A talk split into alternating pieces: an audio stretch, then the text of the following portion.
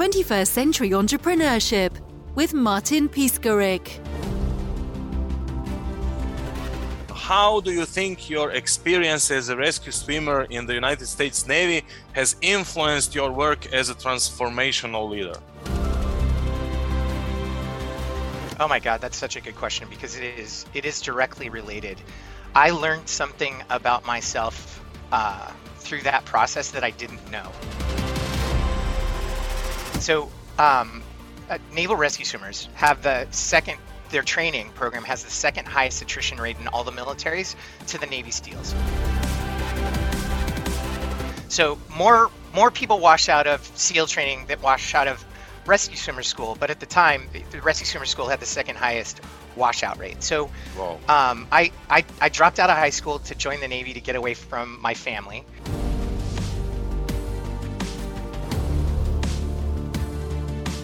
I probably didn't have a great self-image. No, I mean, I definitely did not have a great self-image at the time. Um, and the, the best thing that I didn't know I was getting myself into was that the Navy will let you volunteer for absolutely anything that you're willing to do.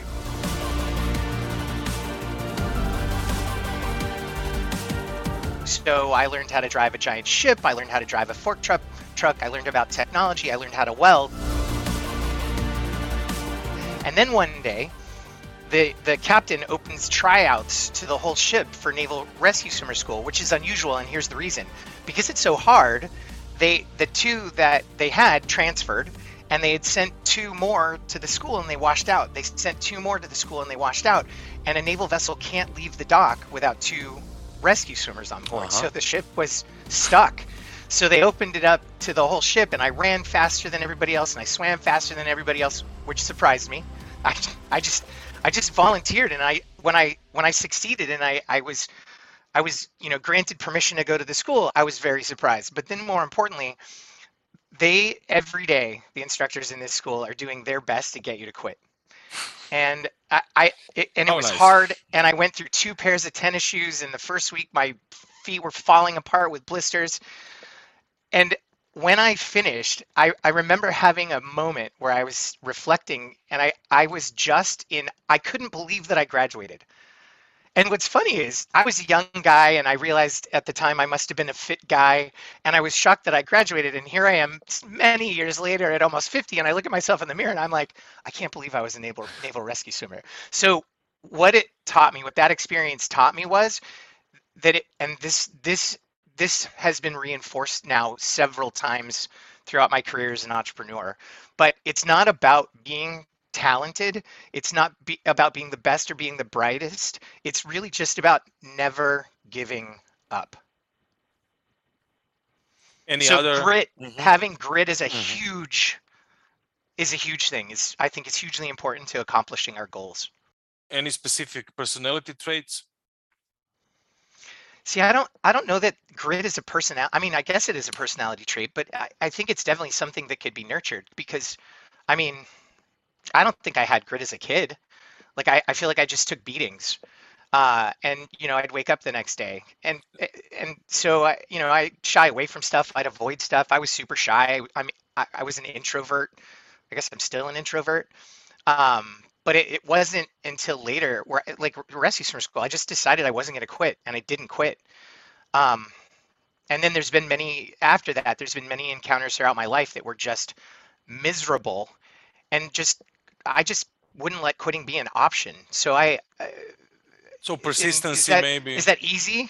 No, I mean, I, I, yeah. I, I gotta, so my businesses had its ups and downs, like most entrepreneurs' businesses, although it was like a hockey stick until it wasn't.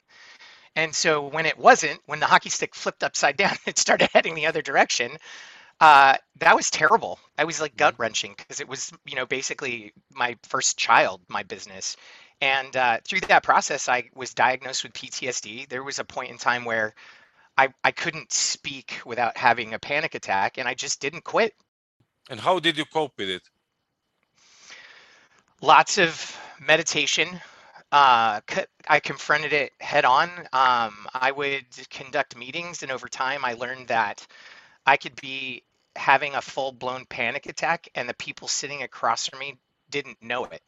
That was super useful because what that helped me see was that even though I'm feeling just shut down inside and maybe um, my uh, imposter syndrome is kicking into high gear, but the, the person sitting across from me sees me performing. And so it became less scary. That was really helpful, because when I first was diagnosed with P T S D, I thought my brain was broken and I was afraid that I was going to be broken forever. And what was super helpful is that as I didn't give up and I confronted it and I just worked, almost like physical therapy, I just worked. And over time, it became less scary, meaning I'm not afraid that this is going to inhibit my performance. And it made it easier for me to just proceed, and eventually it, it abated.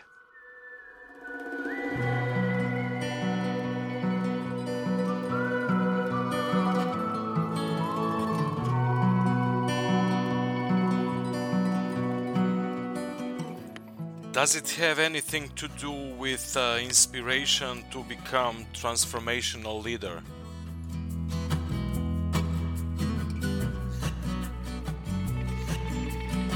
So th- that another super interesting question. So I, I think I'd mentioned, so inspirational or transformative leader, or what some people might call a servant leader, leadership in service of your team. So I, I today fundamentally believe that a leader's key performance indicator is that we enable our stakeholders, so whether that be our team members, our customers, our stakeholders, to define and deliver the necessary and expected results.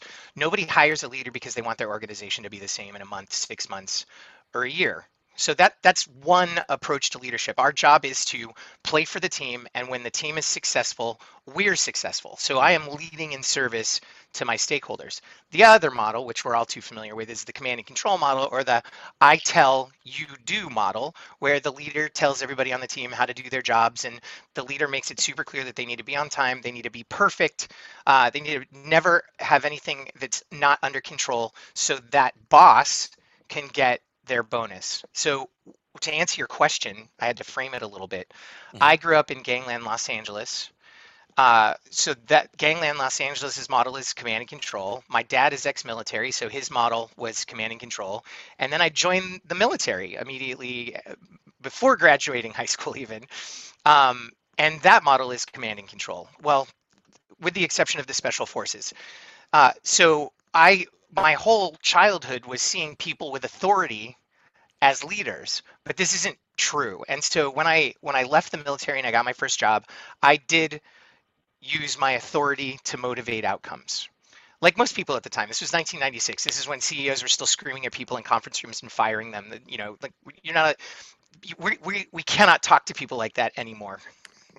um, and not that it felt good then or was a good thing. And so I remember using my authority to motivate outcomes, and then sometimes I would just have a human moment where I connected with a stakeholder and we collaborated together to get something done. And I, I guess I am fairly reflective as a human being, and I just remember one felt better than the other, mm-hmm. right? And so I started dissecting this and I started reading a ton, and I realized that a leader, a manager, an executive has authority, and they can use that authority to motivate an outcome, mm-hmm. or they can use their influence to motivate an outcome. Mm-hmm. I, I realized initially that it felt much better to use my influence to motivate an outcome than it did my mm-hmm. authority. Mm-hmm. Over time, upon reflection, I also realized I got much better results when I used my influence as opposed to my authority. And so, and then, so I started asking people questions when I when I give talks in front of audiences. I would describe the boss, that that leader who made him feel like their job was to show up and work really hard so the boss can be successful, and then I'd ask him to shout out a one-word emotion for how that made them feel. Um, and it was never positive; it was always negative. Have you worked for that person, that command and control person, Martin? Yeah, absolutely. Give me a one. Give me a one-word emotion that that person made you feel. Even fear. Even fear. fear. Even fear. Right. Terrible. Mm-hmm. Now, hopefully you've had the experience of working with a leader. And so I, I describe this person as somebody that that lifted you up, that that gave you feedback, but that you felt was in service to you. Like they weren't criticizing you. They were giving you the information that you needed to be successful, that they really wanted to help you succeed. Give me a one-word emotion for how that person makes you feel. Well, I, w- I would say unbelievable energy vibe, emotional, positive emotional vibe. So what wouldn't you do for that person? right? And and so I, I asked this, and universally, it's always the same. Negative response to how the boss made them feel, positive response to how the leader made them feel. And and this, I mean, this really gave me insight into how motivated people are in the command and control model. Not very motivated, probably clocking in, clocking out, uh, hopefully looking for their next job. The boss is telling them how to do their job, so they're not leveraging the collective I Q. All of the solutions to challenges or opportunities are only as smart as one person. Innovation's not possible. Over here in the leader model, where we're serving the team, ensuring that helping them architect their own roadmap to a shared goal, they're motivated, they're they're inspired almost. And the leader is facilitating discussions around how they would get to a shared goal. So the solutions are smarter. In this model, innovation is possible and it feels better. Last thing that I realized is control is an illusion. Mm-hmm. People talk about holding people accountable. Really? Do you see anybody pouncing on anybody and grabbing them and wrestling to the ground and holding them accountable? Well, you would, in a, at least in the United States, you would go to jail if you did that. Mm-hmm. So we can't really hold anybody accountable, and it's it's a it's a it's not true to believe that we can make people be accountable. And so I finally concluded over a, this huge journey of transitioning from command and control to a servant leader, a transformative leader, that choice is critical. The second I demand or insist that somebody do something, their natural reaction is to resist. Mm-hmm. If you bring a fight, expect to meet resistance. Whereas if I give people a choice, I say, hey, I think this is you. Is this you? And you say, yeah, that's me. That's my role. That's that's my expertise. And I say, I think we need to do this. And you agree, we do. And I and you agree that it's you. And then I ask you, okay, Martin, how would you accomplish this thing? And you tell me, and I think the way that you would do it will work. I'm not thinking, is this how I would do it? Because how I would do it is not optimized for you. I'm mm-hmm. thinking, do I think this will work if what Martin is saying he wants to do, first, it's going to be optimized for Martin. Two, you will have figured this out on your own. I've, I've helped elevate you. And three, I agree that this will work. I've just increased the likelihood that it will work. The solution is smart as both of us. And if as a leader, I do this with an entire team, where innovation is possible. So tying this all back to the question that you asked, purpose is, is huge, and I think keeps me going. When, and my purpose is to inspire others to reach for their potential. I'm a, I'm a, an alumni of the Stagen Leadership Academy, and one of the things that they do is help leaders determine why they, sh- why they show up every day, because it's not for the paycheck. We need a mm-hmm. paycheck. We all need money, but Gallup found that what it, what truly inspires us in the workplace, once you take money off the table, is mastery, autonomy, and purpose. So one of the things Stagen does is help us figure out what we value and therefore what our purpose is as a leader. And, you know, we all have, all of us alumni have different purposes, and mine turned out to be uh, that I, I, I, I strive to inspire others to reach for their potential. So, you know, I, I have a bad day, or I'm struggling with P T S D. I just stop and I think, you know, why do I, why do I do this? Well, fundamentally, human beings want to be successful at home, with their families, and in their lives. So that's always the first thing that comes back to me, because I want to be successful in my life. And then I ask myself, what's my purpose? And my purpose is to inspire others to reach for their potential. And I just go to work.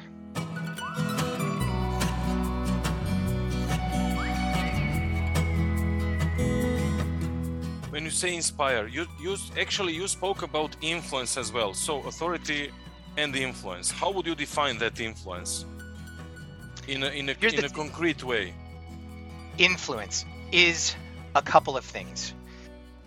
First, a leader seeing what could be next, so their teams or stakeholders can make what's new. So vision. Once I have a vision, or I, I see what could be, or I, I see a possibility that would create value. That's the other thing. It's got to create value. I would find people who would would relate to that value that's created, because that's the why behind why we'd be doing it, the value that needs to be achieved, right? So I have a I have a vision. I figure out the why or the benefits. And then I clearly articulate them to you and you get excited about it. Cool. You want to participate. Okay. Mm-hmm. Then I help you architect your own roadmap to our shared why. Mm-hmm. All right. So I work with you to set you up, to identify your next steps, how you're going to approach it, your goals. And then I, su- then I support you, and I'm there to lift you up. I'm there to give you feedback that might help you improve and get closer to your goal. And I can, and what's great about this is I don't need any authority to do this. Mm-hmm. So I can be a manager and executive with authority, and I can use my authority to motivate outcomes, but authority is not very motivating. Or I can use my influence to motivate outcomes, meaning I have vision, I see what value would be created, I find the people that would be inspired by this, and I help them architect their own roadmap to a shared goal, which is them reaching for their potential. And then I support them along the way where there will be misstep steps and deviation from the, the plan and, and things that are unknown. This is very much like Martin Luther King. Nobody appointed Martin Luther King to be the leader of the human rights movement. He just saw a need for change. He shared his vision for that change and the benefit of that change, the why behind the change, and people followed. And they didn't follow because it was Martin Luther King's why. They followed because it was their why. Mm-hmm. He just was the leader, mm-hmm. right? Like movements aren't just about the leader, although they get all the credit, but it's really the followers that mm. get aligned and buy in and do all the heavy lifting. So the real, the real heroes of a movement are really the followers. Re, uh, now, now the, the hardcore question, namely that same Gallup has Q twelve test for engagement. Yeah. And engagement is really in bad shape, not only worldwide, but, but in the States as well. So what are your experience regarding? This is a, I love this question. So this, this one, I was drinking the engagement Kool-Aid for a long time before I really figured it out. In fact, I was teaching engagement, and in re- retrospect, I, I don't think I was teaching it correctly. So I, I want to just take you on a on a journey. I'd like you to reflect. Jason, you are last... very honest, very honest person. So you did something, and absolutely great, fantastic. I'm all. You mean ears. I got something wrong? No, I get no, it wrong that's, all that's, the time that's, until I get it fantastic. Right. Okay. So this one, this one was tricky. This one eluded me for a little while, and I finally, I finally figured it out. So I want to take, I want to take you on a journey. I want you to reflect on the last time you had a great idea that you were super excited about. So what's the first thing that we do when we have a great idea that we're super excited about? We want to tell people about it. Uh, and this happens in the workplace quite frequently, where a team member will have a great idea and they want to, they go to their manager or their leader and they're like, let me tell you about this great idea. Now, the downside to great ideas is that right now, in any given moment, everybody's got too much work on their plate. So here's you, you've got this great idea and you bring it to somebody and they're looking for reasons to say no. And often the first thing they say is, now is not a good time. And we feel rejected. We're like rejected, but here's the thing. It's true. It's it's not a good time right now. So cool, you got it out there and now they're thinking about it, right? And there's a high degree of likelihood that they asked you a bunch of questions, which is funny because we then take that as they're challenging the idea. They're trying to figure out why this is not a bad idea. But then I flip this and I ask people, well, when somebody comes to you with a good idea, what's the first thing you do? You ask questions to understand it, right? Because you don't understand it. Martin understands it. This is his great idea. He's been thinking about it for like hours or days or even weeks. And now he's inspired to share it with you. And it's a bad time. And if, but if you like him, you're going to try to understand. So you're going to ask questions. Guess what? That thing that we are receiving as rejection is engagement. Ah. It's engagement. When you go to, if you go to your team members or you go to your manager and you tell them about something and they don't ask any questions and they just nod their heads and they're like, yeah, that's a cool idea, Jay. You know what you don't have? Not engagement. Good, not good. You don't have engagement. Yeah. So this, this, we, we accidentally or unintentionally as leaders, because of our instincts, because we feel like they're challenging us, like we, we were hoping they would embrace us and they would love us, that they would see us as successful and amazing. And the first thing they do is ask questions. And this is why Edward Freeman says, challenge, conflict, and critique We need to hold these things as value creating, right? Uh, and so just questioning feels like a challenge, but it's engagement. So where I've flipped that in my thinking is when I address a room or I address an audience and there's no questions, nobody challenges my thoughts or my ideas, I don't have engagement.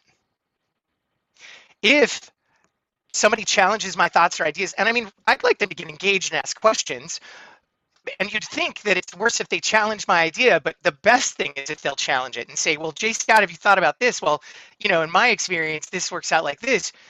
Only one of two things are possible here.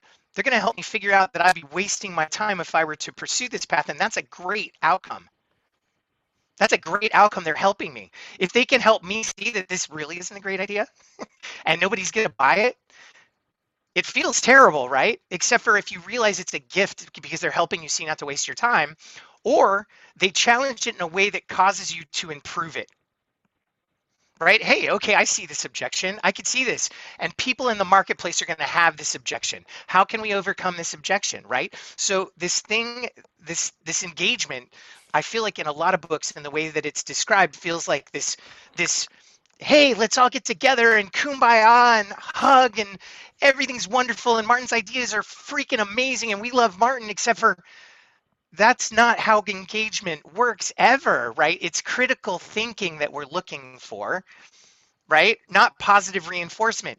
And more importantly, I read this book called The Mom Test, and I loved the premise of this book. When you come to people with a good idea and they give you compliments, it's just because they don't want to hurt your feelings. They're not actually engaged, right? Like it, it would be like taking an idea to your mom. Is she going to tell you it's a bad idea if she thinks it's a good idea? Absolutely not. So it's hard to tell if the positive reinforcement you're getting from your good idea is authentic. However, you know what you absolutely know? The people that are willing to question and challenge you are being authentic. And this is your, this is engagement. This is what engagement looks like. And this is your opportunity to figure out that you're wasting your time or how to overcome the market objections, because one human's objections is representative of a segment of the market that will have this objection. And it'll allow you either to refine or overcome that objection.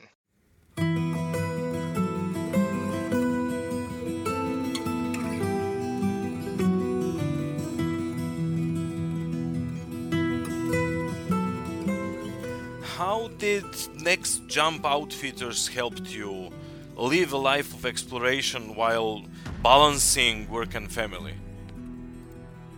So I, I started one twenty V C, which is our transformative leadership services firm. We help organizations get shit done twenty-two years ago.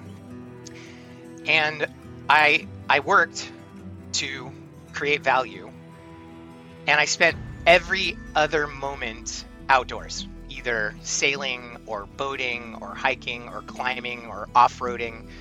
And so I, I, I mean, and I don't know where this, it might've been Star School where I became a rescue swimmer, but like at some point along the way, I became like an adventure junkie.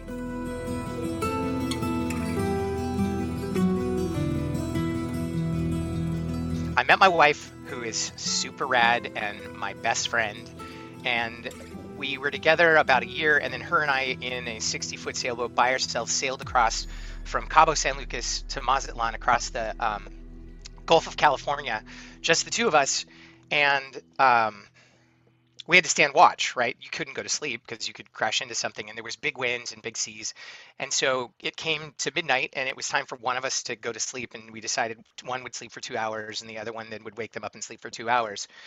And uh, I woke up after it was my, I fell asleep and I woke up, and as waking up, I realized I fell asleep.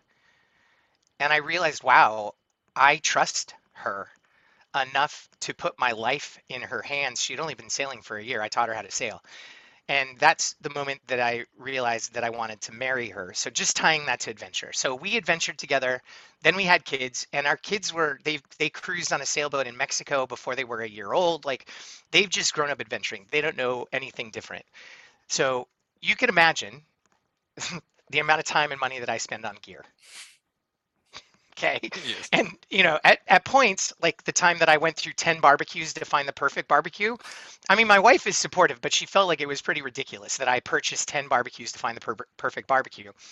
um, we were we were basically talking about all of the cool gear that we've found that's that we beat up and it's purposeful, but it's kind of niche and people don't know about it and they're not selling it at R E I. And it just, it sort of became something that we did, that we started getting excited about sharing with other people. And we realized instead of just spending money, we could make money. So long answer to your story, we are obsessed with, you think about what do we do at one twenty V C? We're all about helping people get the outcomes that we need. We as a family, including my kids, are obsessed with making getting out going easy. Right? Like, so you figure the average human wants to go camping. They've got from Friday to Sunday night that everybody's ready. The family's ready. They get home from work at maybe five o'clock or take off early, like three thirty on a Friday.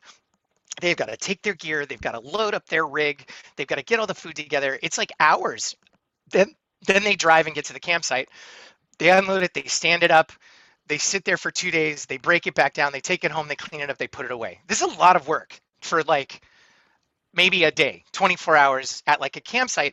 And I think this is an obstacle to people getting outdoors. I think a lot of people plan to go camping, take take off early on a Friday, and then don't. Mm-hmm. I think they, they stay home. I think there's a lot of people when they hear my stories, they want to go. And and then they, they say they're going to go and they commit to going. And then they start planning and they're like, God, I don't have any gear. What do I buy? One of the obstacles, I think, is simply figuring out what you need to cook a meal. Mm-hmm. Dude, Martin, I know this isn't a video, it's a podcast, but here's a culinary kit from Next Jump. It's got everything in it Beautiful. that you need, that you need. And so if you were to come to our website, instead of figuring out, do I need a spatula? Do I need a spoon? Do I need a knife? You could just buy the culinary kit on our website, done. So think about it. All the time and research that we did to curate this box, eliminated for you. You just buy the box.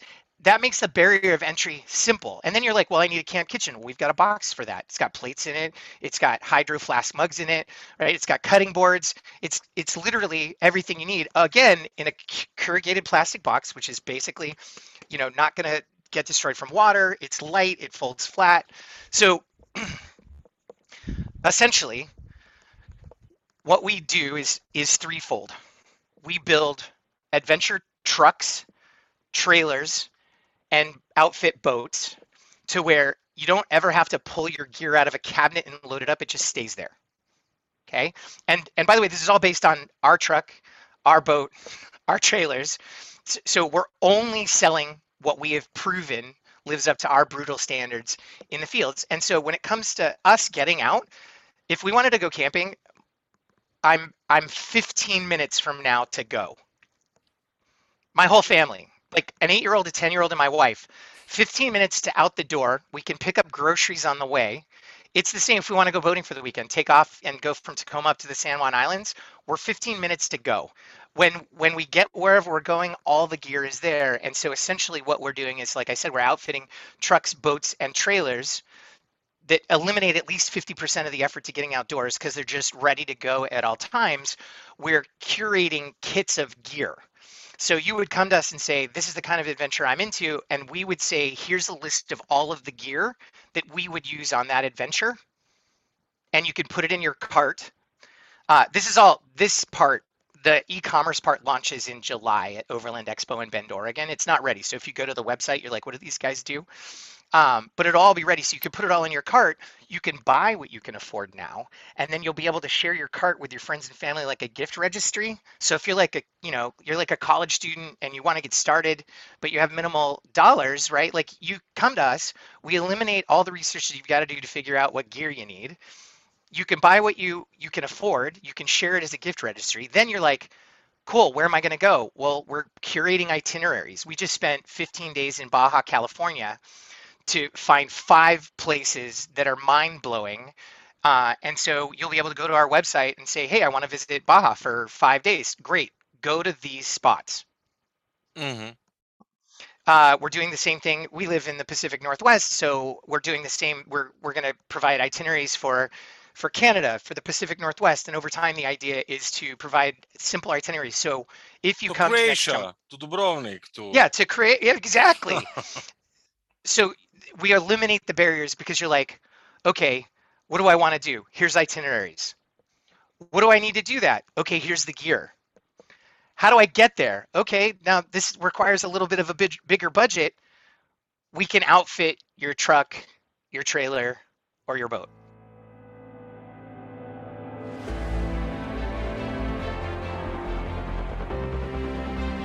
I mean, it, it seems that there's still some United States Navy mind, mindset in you.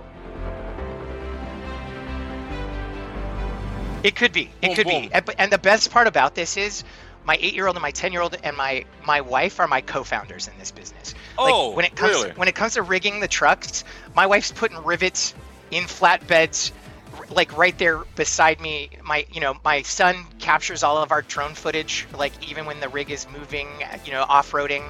Um, my daughter's out there finding stuff to make jewelry and selling jewelry. Like they're, I mean, they're right there with us. It's super cool. Uh, business model. How did you organize all, all, all of that?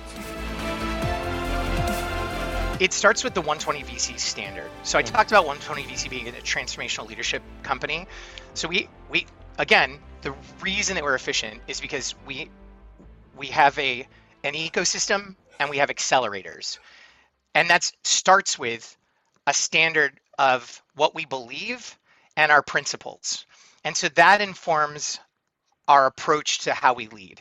And then in our practices, we've got enterprise project services, we've got product management services, we've got organizational change services. Mm-hmm. We literally have technical standards for achieving those. So you can go to Amazon and purchase The Irreverent Guide to Project Management, which is an agile approach to enterprise project management. And that is exactly the playbook that we use to lead Trader Joe's nationwide merchant processing system, which Visa and Visa and MasterCard called a flawless implementation in record time. It's the exact same approach we took to migrate Sony Pictures to the cloud in nine months with zero service disruption. We didn't break anything. Every single I T person on the phone just went, bullshit. Hmm. We didn't break anything. You can contact the C I O. You just heard of a cloud migration where nothing was broken. The approach is in the book. You can buy it on Amazon.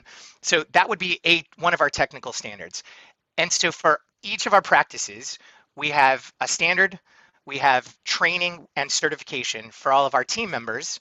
And so each of our businesses, Take one twenty V C has a consultancy, it has an academy, and it has a network. And so what we do is we provide services to help people get stuff done, mm-hmm. or we can train them and enable them to get stuff done. And then if they qualify, they can get into our network where it's accountability group, where that group of peers is helping them constantly improve their ability to achieve mm-hmm. the outcomes they need. Next Jump, it follows the exact same model. We've got a consultancy where we'll help you figure out your gear, or we'll help you figure out your itineraries. Uh, we have an academy where we'll teach you how to use stuff. Um, and then we basically are pulling together a network of, of people uh, yeah. that are part of this movement that we're calling Jumpers, because we refer to it as Jump Life. Uh, so it follows the same model. Like the, think of the consultancy as more enablement, right? So we build rigs, we build boats, we provide you itineraries. The academy is we teach you how to how to off-road, right? So we're gonna have rallies. Well, you'll meet us up on a sand dune and it's your first rig and you're like, I don't know how to do this and I'm scared and you're afraid you're gonna get stuck. So you go with us on a trip and we teach you how to do it. And then lastly, in all of this, we're building community. My marketing company, which is called Brick and Matter, or BAMCO for short, same model. We provide enablement. So we're going to help you market, but not marketing for evil, uh, which is tricking people into buying things they don't need. We don't believe in that. We believe in marketing like we believe in leadership.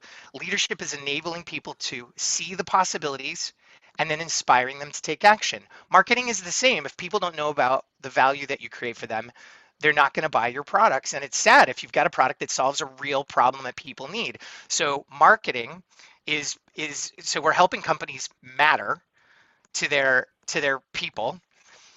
There is an academy for training where we're yeah. teaching our customers, people, how to do this, right? So instead of just giving them the fish and coming back six months and being like, spend more money, we'll give you more fish. Our whole thing is enabling them to be able to achieve each mm. next step and and uh, have autonomy. And then through that, we're building a network, because one of the things that we do is our clients want to embed professionals. And so we'll help them find a professional from our ecosystem. They'll hire them, but then over the course of a year, we partner and we work with them and we train them.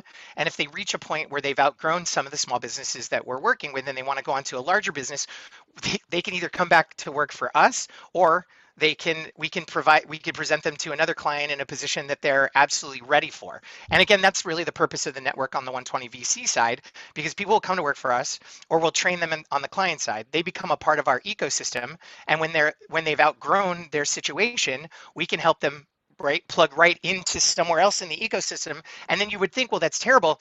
You pulled somebody out of your client's account. No, we helped somebody that wasn't growing anymore, move somewhere else. And oh, by the way, we don't just leave the client hanging. We bring somebody from somewhere else in the ecosystem to plug the hole. So our clients are never like, oh, somebody left. I'm, I'm, I'm left hanging. I've got to find this stranger. We're like, no, you don't ever have to find a stranger, because we'll find somebody in the ecosystem that that's already our people, that's already indoctrinated in our, in our twelve principles, uh, in one of our technical standards.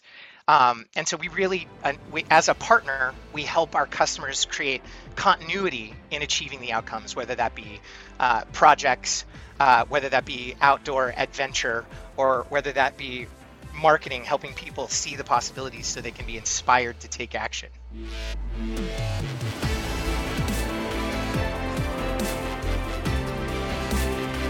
And in so that... same model across mm. all businesses. We, mm. we call it the one twenty V C brand community. Mm-hmm, mm-hmm. And in that process, organizational development process, what was your biggest challenge and how did you solve it? My biggest problem was me. Oh, really? Yeah.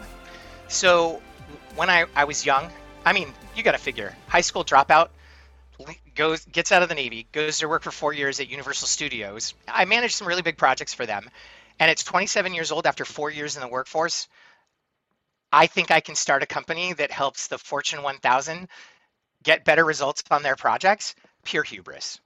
Mm-hmm. Now, I did it, of course, but I would say the first ten years, mm-hmm.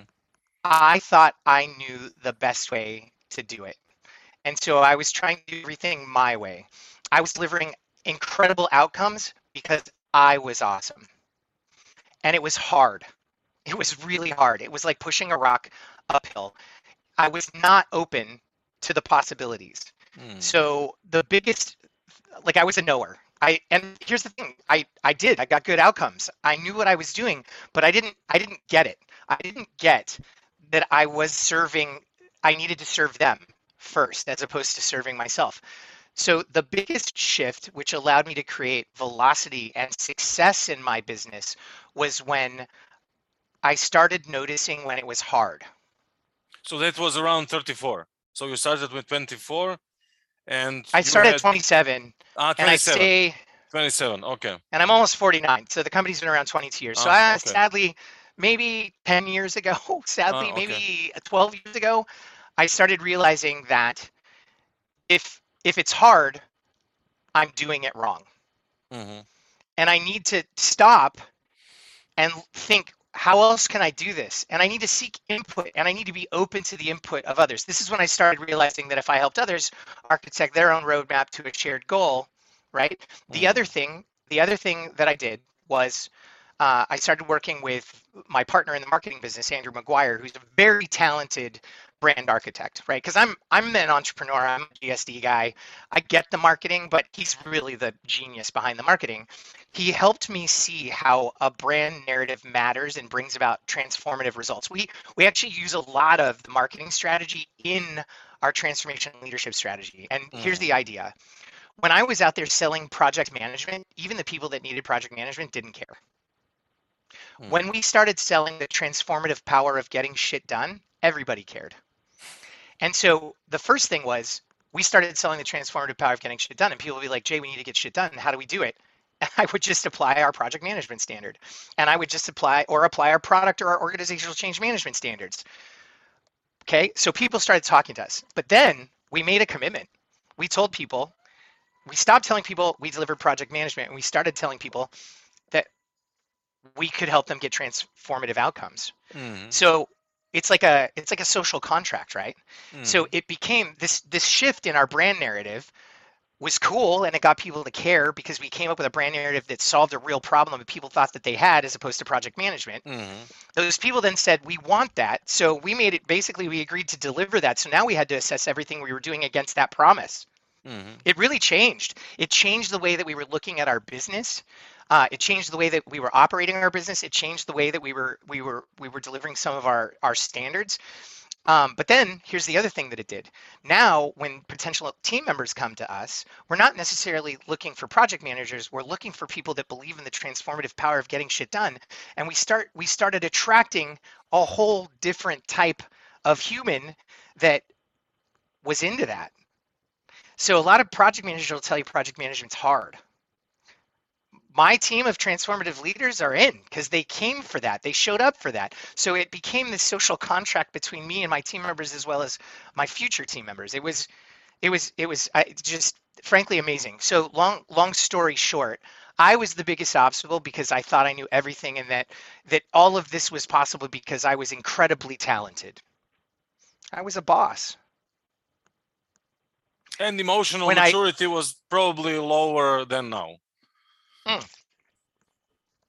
Yeah, I would definitely say that that is the case, right? I'm I'm barely I'm barely there, but at this point I do feel like I have it a little under control.